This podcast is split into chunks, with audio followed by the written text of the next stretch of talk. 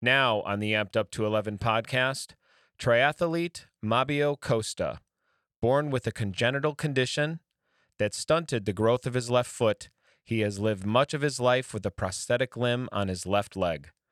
This 50-plus elite athlete continues to compete in his class and inspires anyone who encounters him. Since becoming a U.S. citizen in 2001, Mabio has competed with Team USA multiple times and continues to challenge himself physically and mentally.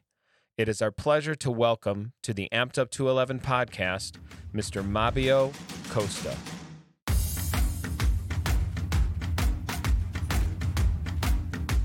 Mabio, good to see you. Yeah. Thank you. Thank you for having me. Hope I didn't scare you there. So great to have you on the show, Mabio. And where are you at the moment? It looks like you're at work. Yeah, today it's a busy Friday here for us at POA Orlando. So absolutely, it's a happy Friday as always. And tell the audience what you do with POA. Well, I am a prosthetic technician, but I work on the liner making sure that we have the good fitting for all the liners that we make here. Wow. Custom line. Very, very critical part of the process are those liners. I can speak to that as well, given that I'm an amputee like yourself. Walk us through that process a little bit. Tell us what you're looking for usually in that process with your patients. Well, first of all, they're never going to tell you that, but my job is the most important one here. And I'll explain you the reason. Once we have the patient, we cast the patient for a new liner. And that cast comes to me. I have to scan that cast, send to the computer, make sure that once that it's made, it's going to fit well. I have to create the male and the female side. So once we pour the silicone in between and 8 hours later, it's cured. If my job is not done well, we have a lot of patients out of state, out of the country. If I don't do my job well, next day when they fit that liner, if it doesn't fit well, we lost 24 hours. Mm. So it's very important that the liner fits at the first fitting. Otherwise, I'll be in trouble. But I've been doing this for 14 years. And that's what I say. The custom liners that we make, it is like your second skin. You got to be right over and you got to be feeling, amazing with that liner. Cannot be too tight, cannot be too loose, but has a way that is going to make you feel a way that you never had before with custom liners. Yeah, and so many amputees, myself included, I do not wear a custom liner. I've worn a standard liner, and I wouldn't say have struggled with it. However, if I was to ever attempt some of the things that you do when we talk about triathlons and going the distance, so to speak, no way, man. I would absolutely never make it with the liner I'm wearing because, where I notice, let's call it margin or, when things get bunched up, as we say, with liners, usually that comes from high-level activity, and then you're constantly resetting that liner, right? Because it's not it. I mean, these are expensive things, so there is some technology in them. However, they are not truly fitted to all the nuances of your residual limb. And as in activity that you do, as you go minute by minute, hour by hour, your volume decrease. Yes. And if you have nothing that was really made for you in that point, that means you're going to be losing a lot over there. Absolutely. And that's about the custom liner. Although I must say that I have a lot of friends in South America. I'm originally from Brazil. That they use off-the-shelf liners, and that's the only thing that they have. So they got to do it. It is doable, but of course, to a higher level, you got to go custom. There's no other way. I'm sorry. Yeah, there is no other way. I would agree. And that's what I hear in the community. I've done some reading on you, and I appreciate your transparency in your website. I appreciate how you put yourself out there. on social media.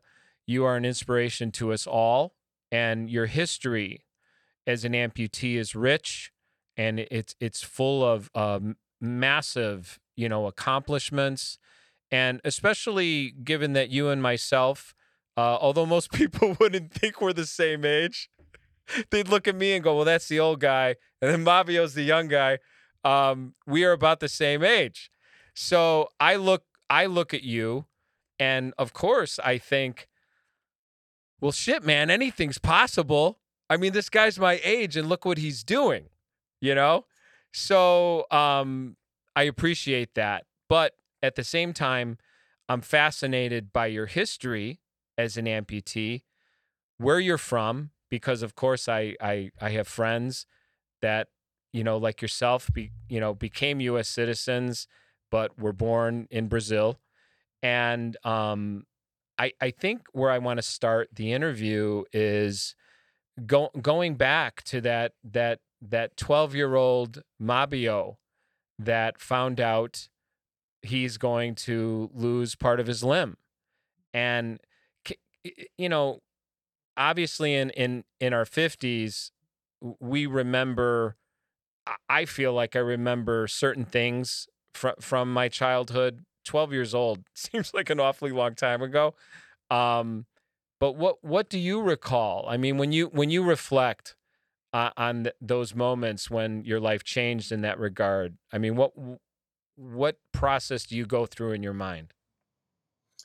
You got to remember something, that back in the days, back in Brazil, everybody had a dream. Every kid that grew up had a dream. Oh, I want to be a soccer player. I want to have a Ferrari when I grow up. I want to have I want to be famous. My only dream as I grow up was to be able to wear two sneakers, believe it or not. Yeah. I was born, as you read on my, I'm very open about everything, is that I was born with a mouth, it was a birth defect. So I have the left foot with only two toes, but from the knee down, it never grew. So that's when the problem started. Then when my mom changed the doctor, and what the young doctor said, no, let's cut that off because that's going to be much better. And he said that straight in our face. And my first question was, would I be able to use shoe sneakers? And he said, yes. So I said, let's do it. That's my dream. Let's have that done, And again, we're talking about back in the 80s now. And it was something that I knew that would be better for me back then, Yeah. And passing through this whole time, and now going back to the liners, and sometimes I see a patient or other, complaining about a little bit on the liner. And I was like, brother, back in the 80s, we had no liners. Was the jump direct in there as I did everything else? Of course, things changed for better. But yes, growing up and going back to the age, it's hard to look at the mirror and say, Mab, you are 55. I don't feel like that. My body doesn't feel like that. Yeah. And remember, I stopped racing for 9 years because, I did everything. I represent Team USA many times. And there was a time I said, no, that's enough. My body, I'm taking too much. And then one day my daughter came to me and said, Dad, I never saw you racing. And I said, well, so let me train 2 months and let's do a local race. Yeah. And it felt amazing that doing that race, and crossing the finish line and being so close to my PR. I said, well, let's keep on doing. So, yeah. And that's, I get choked up when I hear people's stories that involve inspiration that's drawn from their children, something that their kids had hoped for or wanted. So much of my personal comeback in my life had a lot to do actually with my granddaughter. I was, going through a number of surgeries, obviously ended up losing a limb too in my 40s, but the thing that kept me going was, at the time, my granddaughter had just been born. She had never met me. She didn't know me, but there's that feeling of, well, what do I want to leave behind? Will my granddaughter look at a picture and say, oh yeah, that's That's my grandpa. That's my mom's dad. I never knew him. He left this place before I ever got a chance to know him. And I kept saying to myself, well, no. I want this person to know me. I want her to ask me questions, to get to know me beyond just maybe a face on a photograph, to have my granddaughter come up to me and say, hey, Grandpa, do you mind if I play with your robot leg? And then priceless. Exactly. Priceless. And then run off with my leg, right? And the family's laughing, and that's, you know, a wonderful moment to be able to experience that and say, okay, I did it. I got to meet her. She's part of my life. She will remember me more than just some vague, you know, person or memory or something. So yeah, when children are involved. But going back to you growing up in Brazil and experiencing life as a young amputee, and so many of the stories that I'm fascinated by, like your own, are people that I refer to, and I think you sort of fit this category of lifers, let's call them, that this has just been a part of their life for a very long time. Mm-hmm. But trying to understand, because let's face it, when I was young, I and you may have been different because you definitely seem like an extrovert to me. I was a very shy kid. You know, I struggled to make friends. I struggled to get to know people. I was very insecure. So I always think to myself, let's say I had lost a limb during those formative years of trying to figure out who you are, mm-hmm. and you're sort of managing that difference from everyone. And I mean, I don't know what the technology was like when you were 12. I don't know necessarily what the healthcare system looked like in Brazil when you were 12.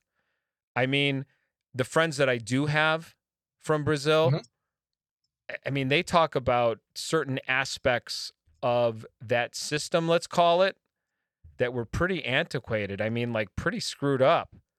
And it's still, well, there you go. Like that. Well, there you go. So can you help the listeners understand what that experience was like? I mean, growing up in Brazil, you're 12 years old, you're losing a limb, you know, what did all that feel like for Mabio? One thing that I must say, I am the person that I am today because of my mom. My mom was a nurse back in Brazil, and she never treated me as a disabled person, okay? And one thing that I always make fun of myself before people start making fun of myself. So it's, by the time that I had my leg amputated and I put my first prosthesis, was the time that we have the $6 million that was showing on TV. So in Brazil was a big thing. It was a 9 o'clock Monday night, 9 p.m., and everybody was watching. So the $6 million man was the show.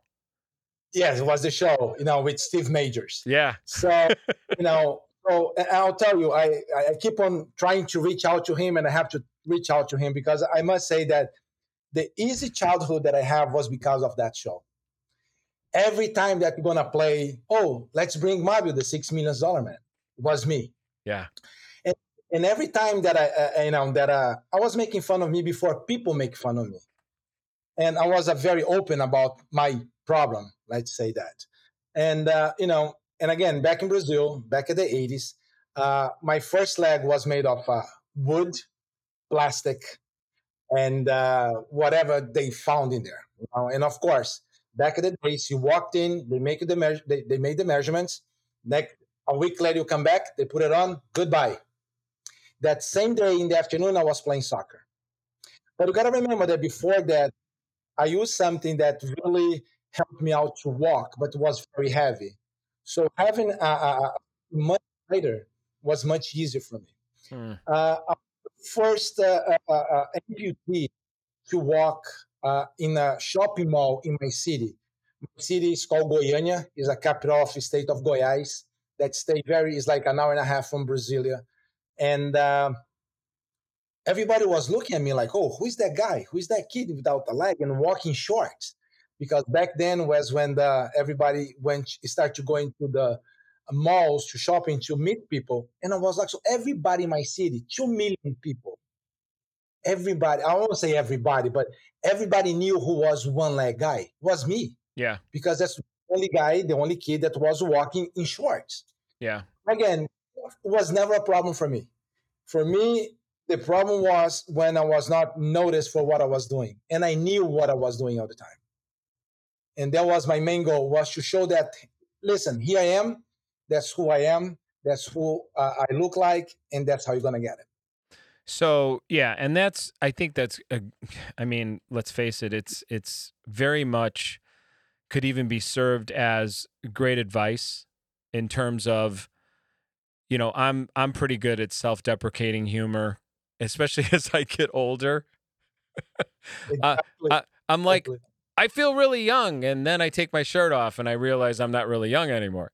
But we, you know, and it's like the hair thing, you know, I mean, you and I mean, we have the same barber, you know, so exactly. Right. Let it shine. I always say, so I think that offers a lot in that space of, let's say, a parent, someone that is, you know, has a child that is going through an amputation for some reason and trying to understand what components make all of that tolerable. I know, you know, POA specifically helps all kinds of children. So incredible organization. So the other thing I go to is, given that, let's say, the technology in the 80s was somewhat antiquated, what were you able to do? And were your activity levels such that you know, how long did it take? And I'm trying to phrase this correctly. How long did it take for you to get to a point where you felt like, hey, I'm athletic. Like, I can do things as an amputee, and I think I could pursue maybe becoming a world-class athlete. I think that's possible. And when does that light bulb go off? Well, I always was a swimmer, okay? I used to swim since the age of 7. And even back then, because, you know, in my city, in Brazil, especially in Brazil, that's when the whole Paralympic thing started back then. And I was always able to beat able-bodied kids. Mm-hmm. So I knew that I was pretty good in the water, okay? And you know, once you're born Brazilian, they think that you should play soccer, no matter what. If you don't have legs, if you're blind, whatever, you have to play soccer. Yeah. And that's why we all have so many soccer players, although our team sucks lately. But the point is that when I put my leg on, you know, my first prosthesis on, and I started playing soccer, and playing soccer and doing everything, and I knew how light it was in comparison to what I used to have. And the amazing thing is that as I started playing soccer and I started playing against able-bodied kids, things changed in the sense that they're like, oh, you cannot do that. Or maybe you cannot do this. Or no, maybe you cannot be playing forward all the time. And actually, they are pushing me to do that. And that's when I started being, you know what, let me start running. Let me do this. Let me do that. And running for me back then, it was painful. It was very, you know, there was no way that I could run, let's say, a mile or a mile and a half, that when I finished and I took my socks off, because there was no liners back then again, it was blood and takes like 3 or 4 days to recover. Mm. So that was the bad side of it. Yeah. And when they started doing triathlons and 85 in Brasilia, and they said, well, there is no amputees that we know doing triathlons. So I said, guess what? I'll be the first one. And I did. It was painful. But I saw that I could open from there. And that was the main idea, to start doing the triathlon. And then I came out, I cannot be the only one doing this. I got to have more people to do this. And that's when the idea came out about triathlon the way that it is today. Yeah, it's incredible when I hear about these stories of sort of suffering through the pain just because you didn't have the gear. We didn't have the custom liners. We didn't have some of the technologies that we have today. And for you to have been an amputee as long as you have and seen that evolution of technology and seen how far it's come, but not only that, you've employed it. You've taken all of that education, all of that equipment, and you've applied it in real life. So when I talk to you, I think, well, this isn't just someone that figured out how to be active. This is someone who actually understands the science behind how you become active, right? Because you see all the, so if I came to you and I said, well, you know, Mabio, I want to be able to run. You know, I've done all my gait training. I can walk well. I can briskly walk. I can walk a 5K. You know, I feel like that's my next step. I feel like you're the person I would reach out to and say, okay, how do I go to the next level? Like, what is the next steps in that? Correct. I think that the main thing that remembering back in the days when I was doing triathlon week after week, and I think that what you need to do the most is to put in your mind that you're capable of doing it. There is no way, and I'll pay $1 million for any amputee that comes to me today, including myself, that say, I run without pain. There is no such a thing.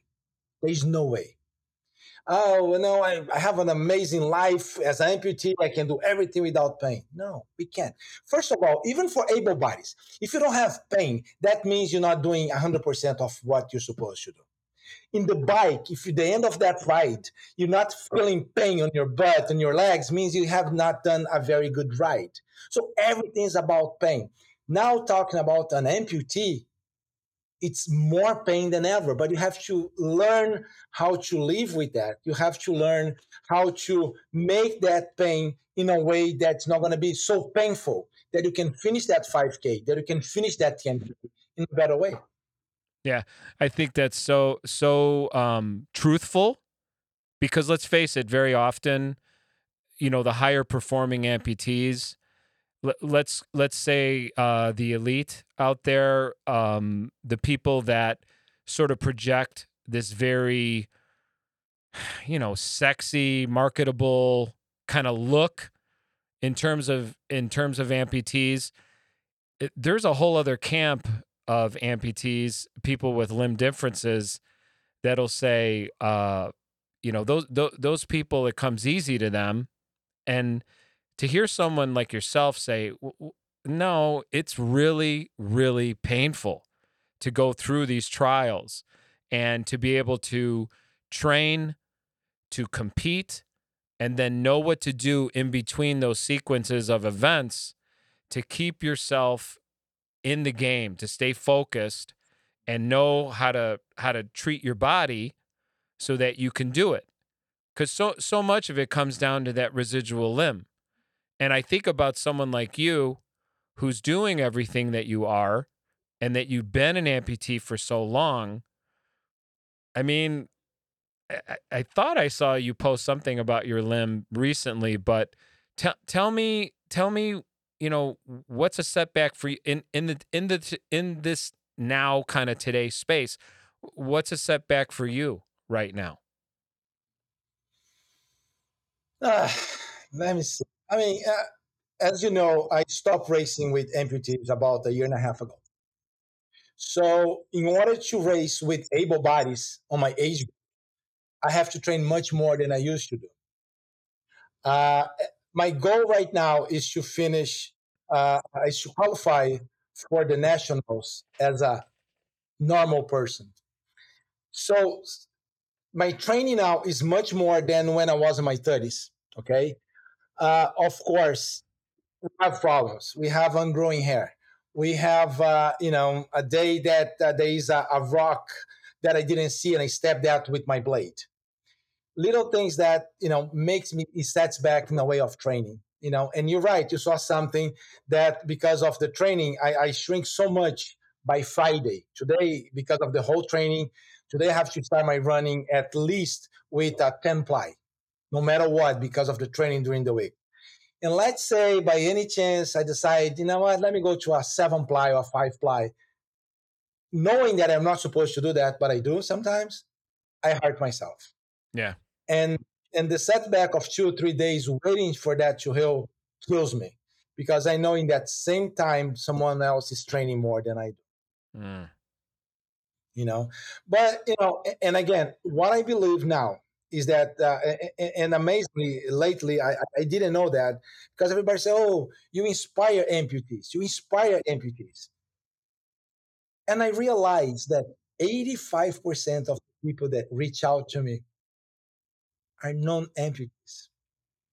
Every time that I pass someone on the race, because right now my 5K is the strongest that I have ever, you know, and again, at age 55, I can, you know, do the, I just did a 5K a couple of months ago at 2025, you know, and when I pass, you know, of course in triathlon, you lose some time because of, you just came from a bike. So I can do a 23 at my age group, and I beat all able bodies on a 5K. And at the end, they come to me and say, I couldn't catch up with you. What do you have? Does that give you an advantage? So, well, if you think it does, just cut your leg and try. Right? Yeah. The idea is, I know that I have, my goal now is 2023, 2024. 2 more years. Age 56, I will retire for good. I never retire, though. Because people, I thought you retired. I said, no, I never retire. I stopped racing, but I never retired. By the end of next year, my goal is to retire. Yeah. Also, when it comes to amputees, and I have a lot of amputees that no name, that, you know, they are a part of the USA team. And they come to me and said, what do you do? I want to be at your age doing what you do. 26, 27, 30 years old. So at 55, I'm stronger than ever. And I believe that anyone can do it. But in the same time, I want to tell you, you said, that was, you know, for us, old people, there is no much vision for us. Like I do race every other week, and sometimes 4 times a week. I mean, 4 times a month, I'm sorry. 4 times a month. I have a race every weekend, and every race that I do, I can finish top 5 against able bodies. Okay? Mm-hmm. And again, people still look at me as an old guy trying to prove something. There is nothing to be proved anymore. I'm just here showing that we can be here no matter how old you are, what type of amputation you have, you know? And that's my main goal. Even though sometimes, you know, I know that people, you know, get sponsorship from other people because they look nice, they look younger.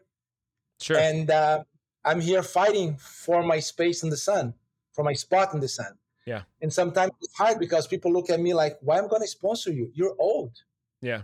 Yeah, I'm old, but I'm still doing everything, and I'm still bringing people to the sport. Yeah, absolutely. Absolutely. No, you're definitely what I would perceive as a unique commodity, and certainly someone given that spotlight could really, really help so many understand that age is just a number, and it's really more about what's in your head and in your heart than it is anything else. Because so much of what you're describing is it's being able to accomplish something through will, sheer will and grit. And that's what I find most people that reach those milestones will say. It's always me against myself.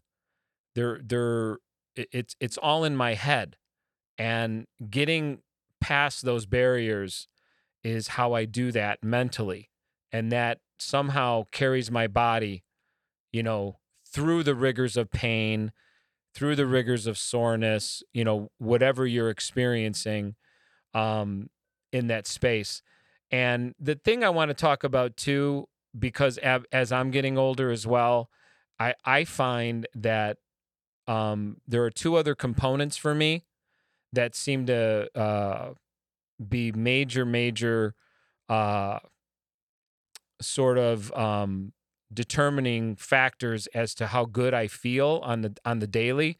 One is nutrition, and the other one is the amount of sleep that I am getting. Because when I was young, you know, my 20s, I did not need sleep. I could sleep 3-4 hours a night, go at it the next day, you know, work a full day, work out, go out with my friends, drink, okay? Get 3 or 4 hours of sleep and crank it right back up the next day. Whereas now, as I've gotten older, that 6-8 hours is almost like critical to me, feeling recharged, refreshed, clear, and ready for the day. And then there's the nutritional piece, which I was not very, let's call it, food sensitive when I was young. And there are certain foods now that just, honestly, Mabio, they just make me feel like shit. I mean, I don't feel good. You know, I'm a Chicago guy, you know, Chicago style pizza, beer. You know, I could tear through that stuff and it never affected me. And, you know, as I've gotten older, there are just certain foods, they may taste good, don't get me wrong, but within an hour, I'm thinking, what on earth have I done to myself? Have I done that? Yes, exactly. Yeah, yes. Like I have to lay down. And yes, that is not how you want to feel after a meal. No. So for yourself, in the training piece and everything that you're doing, where do those two components fit in for you? Well, I always really took care of everything. I love to sleep. You know, if there's two things that Brazilians love the most, is steak and sleep. You know, there's beer as well, but I was never a crazy guy for beer. I drink sometimes, don't get me wrong, but it's very important, and always has been for me, my 8 hours, no matter what. The other day, 4 days ago, it was raining when I got home. It's Florida, it rains all the time. And I decided to run. I started running at 8 o'clock. It was a 10-mile run. I finished by 9:30. I got home, and I decided to eat because it was late. And I said, let's eat. Of course, I ate what I had. Was, you know, most of the things that I ate was protein and then has some carbs. And for some reason, my little girl, the youngest, put some takis in there that she loves so much. You know, takis that are very... a spicy thing, and I decided to eat too, just to make fun of her. Oh, that is going to eat too. Why? Why have I done that? It was a whole night of burning and, you know, but yes, you have to pay attention to everything that we eat, especially after the age of 50. That's, you know, the one that we have to, you know, but one thing that I learned a lot about eating, and again, I eat a lot. I love to eat.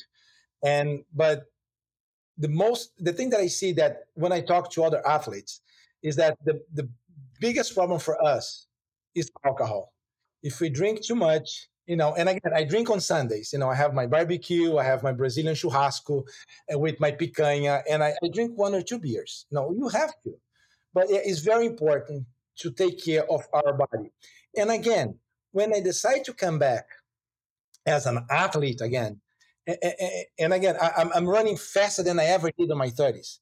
I'm doing everything. And sometimes I have friends that say, how can you at 55 be faster than we were at 30s? It's a simple answer for that. At 55, I know that now is my time. I know that now is the time for training. So if it was before my 30s, if I get home, it's raining like it was, I'll do that tomorrow. No, this time I put my chair on my garage.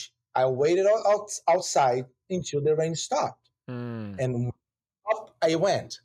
Because that's, as you said, it's the mind. You have to put the mind to do it. No matter how tired I am, like, you know, I can see many patients during the day. If I get there and I have to do my 20 miles bike, my 30 miles bike, even if it gets dark, I'm going to do it. It's the mindset that you can do it no matter how old you are, you know? And again, why, since I have this mentality, why I'm stopping next year? Why am I retiring? I'm retiring off traveling. I'm retiring off, doing Chicago, New York, Los Angeles, but I'm going to keep doing my local races. I'm going to keep doing everything that I can around me because it makes me feel alive. It makes me feel like, I'm 55, but look at me, I'm here and I'm beating you guys with two legs. So you guys got to be better than that, and that makes me feel better in the sense of taking more care of myself. Yeah. And again, going back to the kids, I have a 13 and a 10 years old. I want to be here longer for them, much longer. Yeah. And that's the main thing why I keep on doing what I'm doing. It's funny you say that. I was reading an article the other day and they were talking about, indications of status or success. And they were comparing it by decade. And they were saying that back in the 80s, everything was about money. The only thing that was a prime indicator of success or status or quote unquote, you made it, was money. That's it. Money. There was nothing else. That's changed. They're saying now, in this moment, what represents status and success is your physical shape after 40.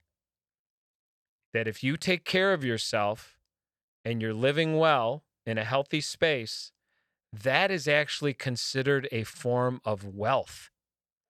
Correct. That people perceive, okay, these more active lifestyle type people as highly successful, having nothing to do with financial resources. It's simply that you are the master of your domain. You are the person that is in charge, completely in charge of yourself, your body, your temple, let's call it. And that is something that is considered almost like a status symbol now. Like, wow, he's over 40. He's in great shape, takes care of himself. This has become a form of status where in the 80s, you could be a fat slob. And as long as you had money. Have money, that's what matters. You were somebody, Yeah. Which is bizarre now when you think about it.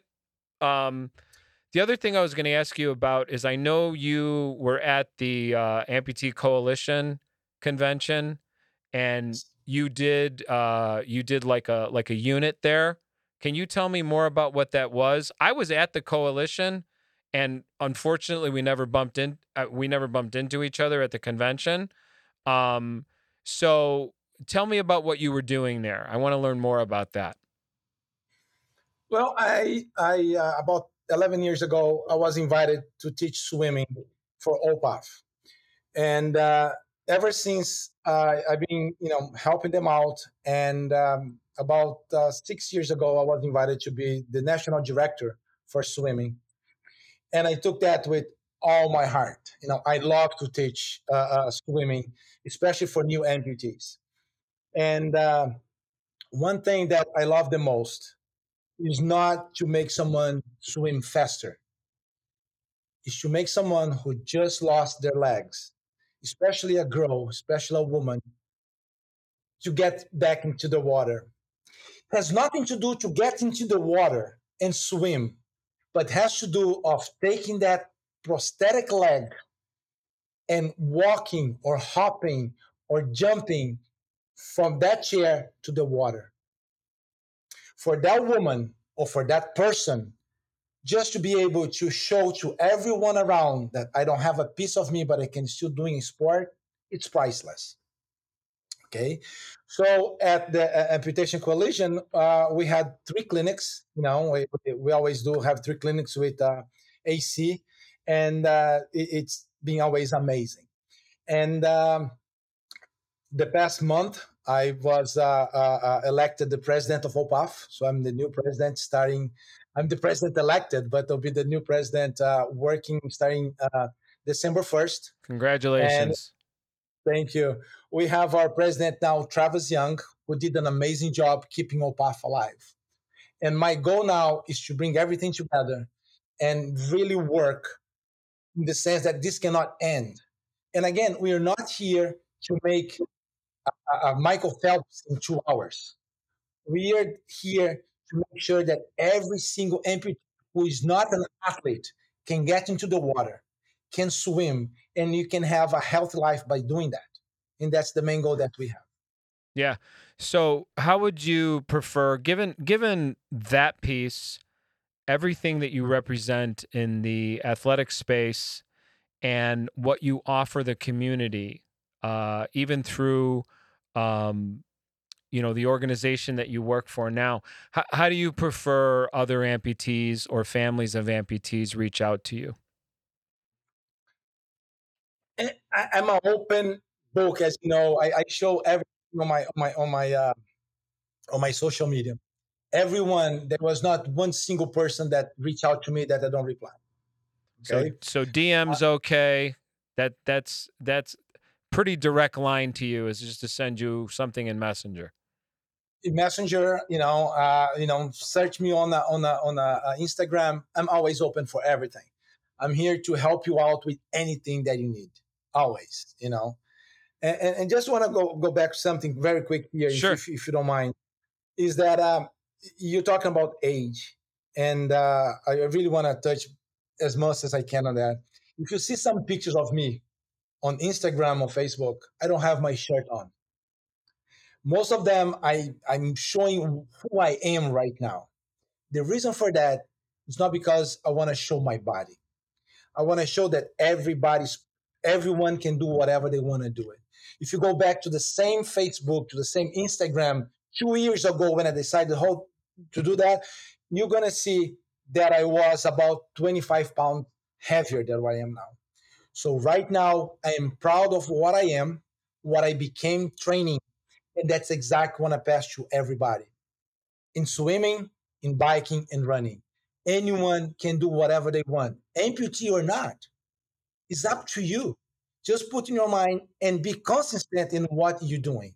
And that's what matters the most. Yeah, and I appreciate that. I mean, for you to be that vulnerable in these, very, very kind of transparent spaces on social media, to, give that to the community and to represent something that's very transparent is fantastic, and I appreciate it. And I certainly am one of those people that gravitates to someone like yourself. When I see someone thriving in this space, not only talking the talk, but walking the walk as well. And in your case, biking and running and swimming and doing all of the things that are on my own radar. I'm an avid cyclist, but I have not made the transition into actually running in a prosthesis. So that's a big goal of mine for 24, is to be able to jog around my neighborhood, and who knows from there. But when I do talk to people like you, Mabio, and I hear your story and I share that energy, that's when I realize anything is possible. That's when it all becomes real. And when you're going to do your first race, invite me. I want to be there with you. I appreciate that. I appreciate that. No, it's fantastic to meet you. I appreciate you taking time, obviously, out of your workday to visit and share your story some more, because people are curious. They see pictures.